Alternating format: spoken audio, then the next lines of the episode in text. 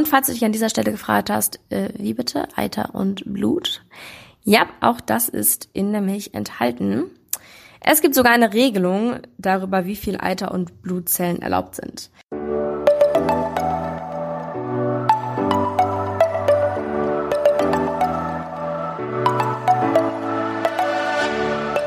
Moin und herzlich willkommen zu einer neuen Folge des Eat Pussy Not Animals Podcast, der Podcast, der dir den Einstieg in die vegane Ernährung erleichtern soll. Moin und herzlich willkommen zu dieser Podcast-Folge. Es geht heute nochmal um das Thema Milch. Und zwar heute um den gesundheitlichen Aspekt davon. Letztes Mal habe ich euch ja was über die Grausamkeit der Milchindustrie erzählt. Heute möchte ich mal den äh, gesundheitlichen Aspekt beleuchten, was das Ganze eigentlich für unseren Körper bedeutet. Schon Unge hat ja damals gesagt, Milch ist Gift ich weiß nicht, wer das Video kennt. Gab auf jeden Fall sehr, sehr viele Parodien dazu. Ich habe letztens einen geilen äh, Song gesehen, der zu dem Lied gemacht wurde. Richtig witzig. Ähm, auf jeden Fall, genau, möchte ich dieser Frage auf den Grund gehen. Warum soll denn Milch Gift sein? Ich habe es das letzte Mal schon gesagt. Wenn man mal sich einfach mal anschaut, was Milch überhaupt ist, es ist Säuglingsnahrung. Wir sind die einzige Spezies, die ihr Leben lang oder das einzige Tier, was sein Leben lang Muttermilch trinkt. Und vor allem auch das einzige Tier, das fremde Muttermilch trinkt. Das ist schon einfach extremely seltsam, weil ja jede Spezies die eigene Milch für ihre Nachfahr Na Nachfahren, für ihre für ihren Nachwuchs ähm, herstellt. Also wir geben unseren Kindern Milch, Kuh gibt ihren Kälbern Milch, Elefantenmütter geben ihren Elefantenbabys Milch und so weiter. Und wir sind halt einfach, ähm, ja, die einz das einzige Tier, das die Milch von anderen Müttern trinkt. Das ist halt schon mal total komisch. Und Muttermilch enthält halt einfach alles, was das Kind benötigt. Alle Vitamine, alle Kohlenhydrate, alle Proteine, etc. Und ähm, dementsprechend steht, ist auch in der, in der Kuhmilch das enthalten, was ein kleines Kalb braucht, um eben zu einer ausgewachsenen Kuh zu werden. Außerdem verlieren Menschen halt mit dem Alter, mit zunehmendem Alter, äh, die Fähigkeit, Milchzucker abzubauen. Das heißt, wir sind einfach nicht dafür ausgelegt, auch als erwachsene Personen noch Milch zu konsumieren, Muttermilch insbesondere und halt eben auch die von anderen. Das sieht man schon daran, dass einfach 65 Prozent der Menschen laktoseintolerant sind. In einigen Bereichen der Erde hat sich halt eine Genmutation durchgesetzt. Da vertragen die Menschen Milch. Aber grundsätzlich, naturell sind wir alle laktoseintolerant, weil eben dieser Milchzucker nicht richtig verdaut werden kann und bei der Ausspaltung in giftige Galaktose umgewandelt wird. So, nun schauen wir uns doch einfach mal an, was denn so alles in der Milch enthalten ist. Da wären Transfette, gesättigte Fettsäuren, Hormone, Eiter, Blut. Es sind keine Vitamine enthalten, keine Ballaststoffe. Und falls du dich an dieser Stelle gefragt hast, äh, wie bitte? Eiter und Blut? Ja, auch das ist in der Milch enthalten.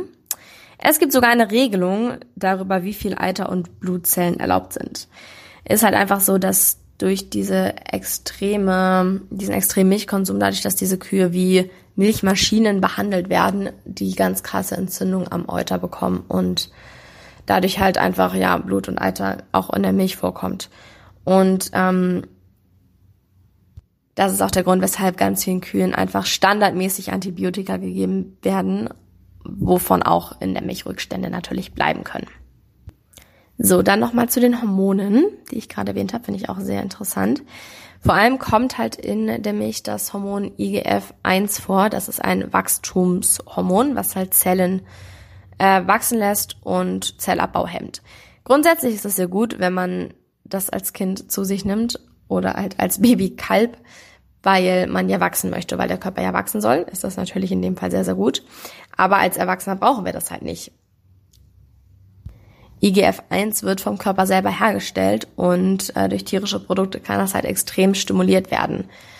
Man nutzt es teils sogar als Marker ähm, und sagt dann, je weniger IGF-1, desto geringer ist das Krebsrisiko, weil eben durch das Zellenwachstum natürlich auch die schlechten Zellen zum Wachstum angeregt werden. Dadurch lässt sich halt Milchkonsum in Verbindung mit dem Krebsrisiko bringen. Aber nicht nur das, es wird auch in Zusammenhang mit Demenzerkrankungen, grauem Star und auch unter anderem Osteoporose gebracht. Da habe ich letztens erst ein IGTV zu hochgeladen, aber dazu möchte ich trotzdem gerne noch mal ganz kurz was sagen. Man hat ja oft, vor allem durch die Werbung, dieses Bild, dass in Milch äh, super viel Kalzium drin ist und dass ja super gesund für die Knochen ist. Was ja auch stimmt, Kalzium ist sehr, sehr gut und auch sehr notwendig für die Knochen. Aber Kalzium ist ein Mineral, das kommt im Boden vor. Milch ist nicht die primäre Quelle von Kalzium. Milch enthält Kalzium, weil die Kuh Dinge zu sich genommen hat, die Kalzium enthalten haben. Und deshalb befindet sich auch in der Milch Kalzium. Also du kannst auch durch ganz, ganz viele andere Dinge Kalzium zu nehmen, weil es halt, wie gesagt, ein Mineral ist. Und ähm, ja, medizinische Studien deuten zudem darauf hin, dass der Konsum von Milch Osteoporose nicht verhindert, sondern vielmehr ähm, das Risiko auf Osteoporose verstärkt. Denn durch Studien wurde herausgefunden, dass in den Ländern, wo keine Milch konsumiert wird, keine Kuhmilch, dass da eben das Risiko von Osteoporose oder Osteoporose weniger weit verbreitet ist. Mediziner erklären das damit, dass der Organismus halt aufgrund des Milchkonsums äh, total übersäuert und ähm, die Säure dann mit dem Kalzium aus den Knochen neutralisieren muss. Das Resultat davon ist dann natürlich Osteoporose. Finde ich mega, mega interessant, weil ich halt früher auch immer diese Fruchtzwergwerbung gesehen habe, dieses kleiner Quark, knochenstark oder was auch immer sie da gesagt haben. Und eben auch automatisch davon ausgegangen bin, oh krass, ich muss äh, Milch trinken für mein Kalzium. Dass ich da genug Kalzium zu mir nehme, was halt, äh, wie man ja gerade gemerkt hat, völliger Schwachsinn ist. Ich finde es auch echt interessant, wenn ich mal so zurückdenke, wo ich noch Milch getrunken habe. Ich habe teilweise so ein Glas davon geäxt und ich finde das im Nachhinein, wenn ich darüber nachdenke, finde ich das so ekelhaft. Weil wenn ich jetzt nur den Geruch von Milch in der Nase habe, das finde ich schon, oh, ist das einfach so eklig und ich kann es auch nicht in meinem Kaffee und gar nicht mehr.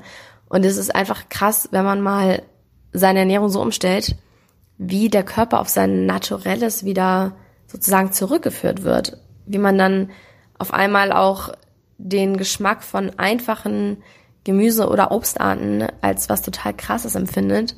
Ungewürzt und einfach roh. Also bei mir ist das zumindest so und wie man dann die Sachen als eklig empfindet, wozu man auch einfach nicht gemacht ist, die zu konsumieren, weil der Körper schon irgendwie weiß, was ihm gut tut. Ähm, das auch zurückzuführen auf die Laktoseintoleranz, die halt eigentlich man normalerweise haben sollte. So, jetzt nach dieser Aufdröselung der Inhaltsstoffe von Milch ist dir hoffentlich klar geworden, ähm, was das für ein, ja, man kann schon sagen, Gift für den Körper ist. Ich habe auch von extrem vielen Leuten gehört, die, nachdem sie aufgehört haben, Milchprodukte zu konsumieren, dass es denen äh, gesundheitlich wesentlich besser ging. Mein Advice deshalb, probier doch einfach mal aus, Kuhmilch durch andere pflanzliche Milch zu ersetzen. Es gibt so, so, so viele Optionen. Sojamilch, Mandelmilch, Cashewmilch, Haselnussmilch, Reismilch, Hafermilch, Dinkelmilch. Ich habe noch lange nicht alles davon ausprobiert. Mein Favorit ist und bleibt, denke ich, Sojamilch. Aber auf jeden Fall gibt es unfassbar viele Varianten und man kann es wirklich easy ersetzen. Es ist auch nicht ausschlaggebend teurer als Kuhmilch. Und ja, just try it. Gib den Ganzen mal eine Chance und schau vielleicht, wie sich auch deine, dein Wohlbefinden dadurch verändert. Und gib mir dann auf jeden Fall Feedback dazu. Ich hoffe, du konntest aus dieser Folge wieder einiges mitnehmen. Die Quellen sind wie immer in den Show Notes verlinkt. Ich freue mich über eine Bewertung im iTunes Store und ein Feedback. Schreib mir gerne auf Instagram auch deine Meinung und deine Erfahrungen dazu. An dieser Stelle vielen, vielen Dank fürs Zuhören und wir hören uns in der nächsten Folge. Hab noch einen wundervollen Tag. Ciao.